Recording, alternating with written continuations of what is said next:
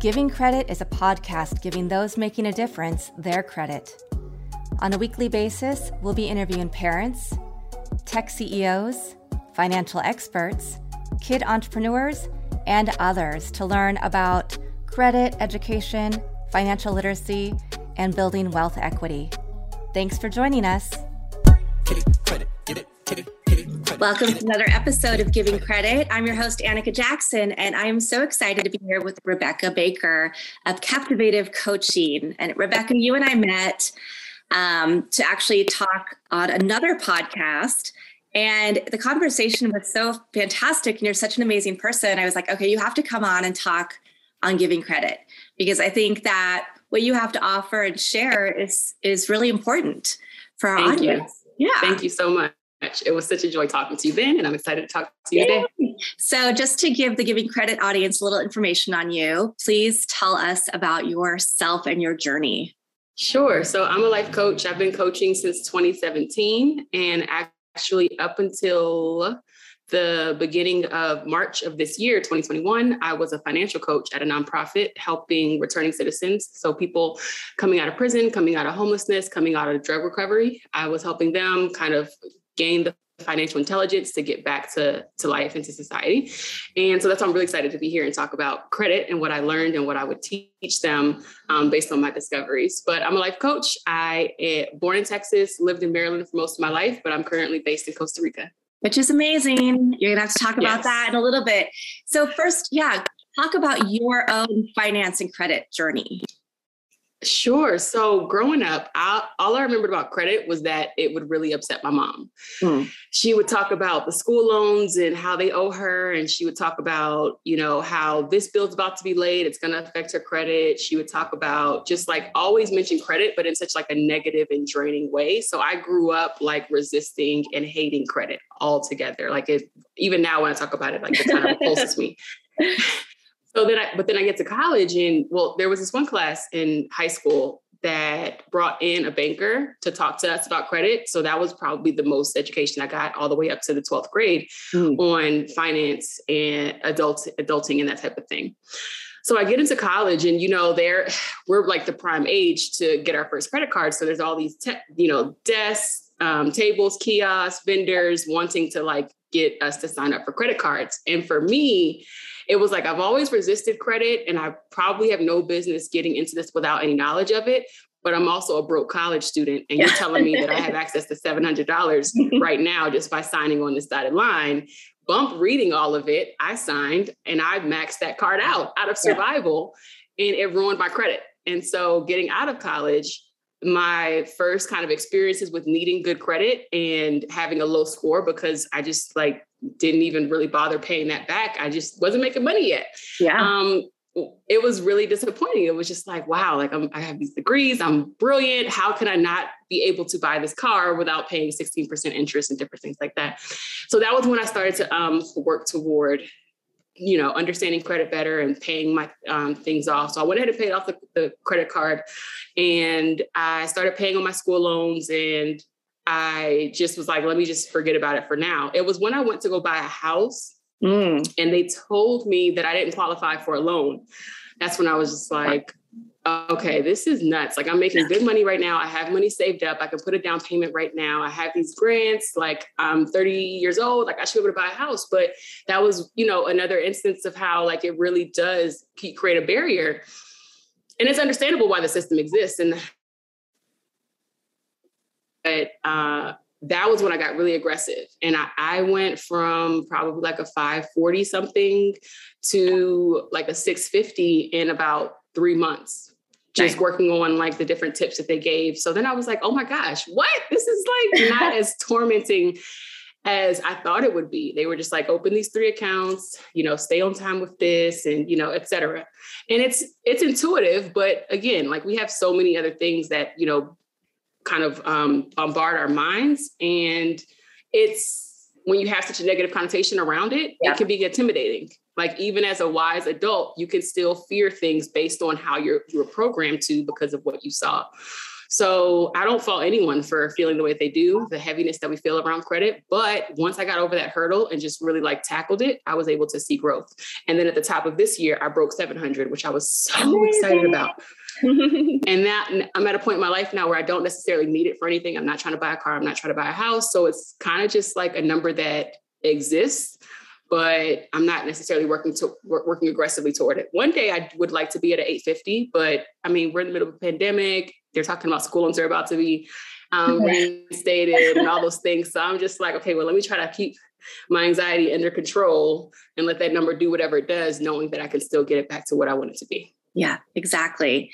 And and so how did your personal journey learning about credit from watching your mom not like credit and be, you know, talking about it in a negative connotation, then mm-hmm. learning a little tiny bit in high school, getting your credit card, going on that journey. How did that translate then into you becoming a financial coach for people who are getting back on their feet?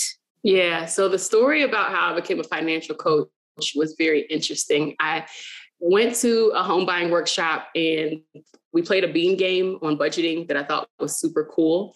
And so here I was thinking to myself, I had to go through these hurdles to get a home. I can only imagine what people who aren't as fortunate have to go through in order to, you know, own a home. Mm-hmm. So I mm-hmm. really want to like help people get over that because it's so super simple.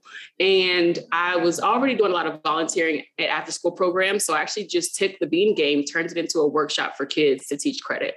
I was like, I'm so upset that we don't learn this in school and it's not in the curriculum. So after school program. They can't block that. So I brought it into these after school programs, and the kids would have so much fun, kind of deciding on priorities, and then they would debate because I made them roommates. And it's like, you know, just that early conversation that really gives them a fun and positive perspective mm-hmm. of this thing that can be very daunting and scary for others. Um, so that way they have a different history. They don't have the history of it being around tears and sadness, but it being around, oh, I could totally handle that. I did that when I was six. I did that when I was 12, you know, and I actually became the financial coach mentor for a small young um, a small boys group and so it it went from just being that one workshop to mm-hmm. a curriculum so i started to teach about the seven streams of income i started to teach about investing and credit and all those things to young boys that were ranging from 8 to 12 years old and it was just really powerful witnessing what they already were able to grasp um, so I really am a major advocate of it being taught in schools. Like mm-hmm. we should not be trying to we should not spend as much time as we do trying to read what's on the coin. Because when you yeah, go online right. and look for lessons on money, yeah. all it is is like identify the quarter, identify the penny. There still isn't a wealth of information mm-hmm. for kids on how to, you know, be good with money. So I had a blast giving workshops to kids. And then I found a position that um, I stepped full time into coaching and I wanted to, some, some stability. So I left the job that was really demanding as a director so that I could really focus on building the business. And there was this opportunity as a financial coach which would offer some stability, but not as much demanding. And I was still being able to coach in that atmosphere. So I was like, I don't have a financial background, but I do have this experience with right. this workshop that I've been cultivating and the research I've been doing. So let's see. And I got the job. So I got to do that. And I took the same concepts, the same workshops, just as imaginative, just as playful, because I think as adults, we need to be able to um, oh, tap yeah. into that. And as a coach, that's really important to me. So I would create the same workshops with adults, and they would have so much fun, you know, learning new things about entrepreneurship creating their own ideas, sharing it with their peers.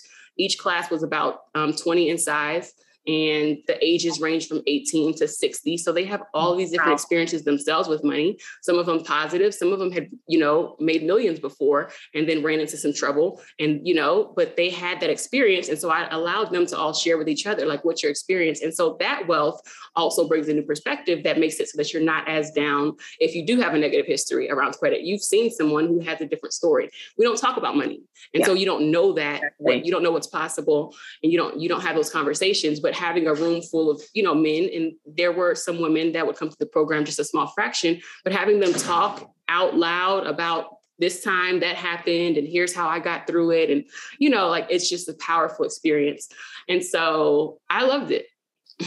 Well i think that is exactly what we need right? Because just like what you said we didn't grow up hearing about money and credit and finance in positive ways learning about it in school um, yeah. You know, I personally, I have been on both sides. I've had hundreds of thousands of dollars that I could give away to charities. And I've also been on food yeah. stamps. And so yeah. just looking at people, you never know what their story is. And so it's yeah. so powerful to be able to share these stories with each other and talk about how we get out of this and kind of piggybacking also on what you just said. So, money, right? People get scared about money, but I think more than money, we really have to think about credit because you can have not very much money, but if you have great credit, you can do a lot more with it than if you have exactly, you know, a little more money and horrible credit. Yeah, so. no, it's so true. I had classrooms full of men who felt like they could never own a home again. And some of them mm-hmm. actually went on to home, own homes. Some of them actually went on to own cars with much lower payments than they ever would have. I mean, like the stories that I would hear of like $600 car notes and six, 24% interest rates. And I'm just like, no, never signed yeah. up for that. but they were able to understand and be less challenged by the concept and then went on to like own these things that we're talking about that credit makes possible. Yeah. Um, I'm an advocate for, you know, working toward a life where we can pay for everything in cash, but it's so true that we can still have a very comfortable and, you know, even luxurious life with credit as a tool. Yeah, wonderful. So if you could go back and give your past self some advice on credit, what would you say? Oh, that's such a good question. it's exactly what I would tell the, the clients at the program. It's just a number. Mm. It's a man made number, it's a man determined number. And so I watched my mom place her identity on it and feel like she was wow. smaller and lesser in society because of that number. And I would hear even like other family members and the way that they would like talk down on people with I'm like, and so I'm just like, we cannot make this number our identity. You can be an incredibly brilliant, powerful, wonderful, wealthy person. Mm-hmm. And just because your credit score right now is 560 doesn't mean that that's not possible. And I feel like that's how we associate it. It feels mm-hmm. impossible to deal with. So I'm just going to stay right here and live in this class and live like this because that's what I can afford. And I just feel like it's very limiting. And so I would tell my younger self that your credit score does not make you. It is a tool that you use, it is not you. I love that. That's such great advice. Now, on the other side, if you had $100,000 and let's say $100,000 and good credit, excellent credit Ooh. right now, what would you do with it? I would get into crypto. Oh, okay. I would put a good amount into, into crypto. you know, have yeah it's that that has to be part of uh, any strategy nowadays right it used to be like yeah. save spend invest donate and but now part of that investment strategy has to be new technologies new financial yes the future. Exactly. I've i'm very new into it but already i've seen you know great benefits. Hmm.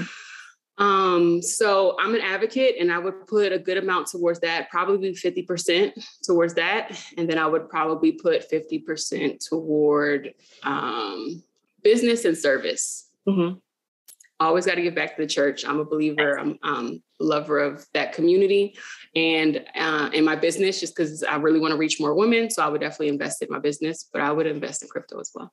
Yeah, so talk about that now because you were coaching, you're a financial coach to all of these mm-hmm. people ranging from kids to 60 year olds.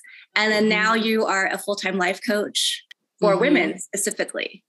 Yeah, I do coach some men, but yeah. they say you have to have a target audience. So and women.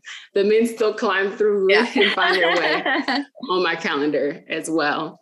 Um, but really, it's all about just helping people live freer and healthier lives and lifestyles. I mentioned, you know, growing up in a household where we did not have a lot, and my mom mm-hmm. raised six kids by herself.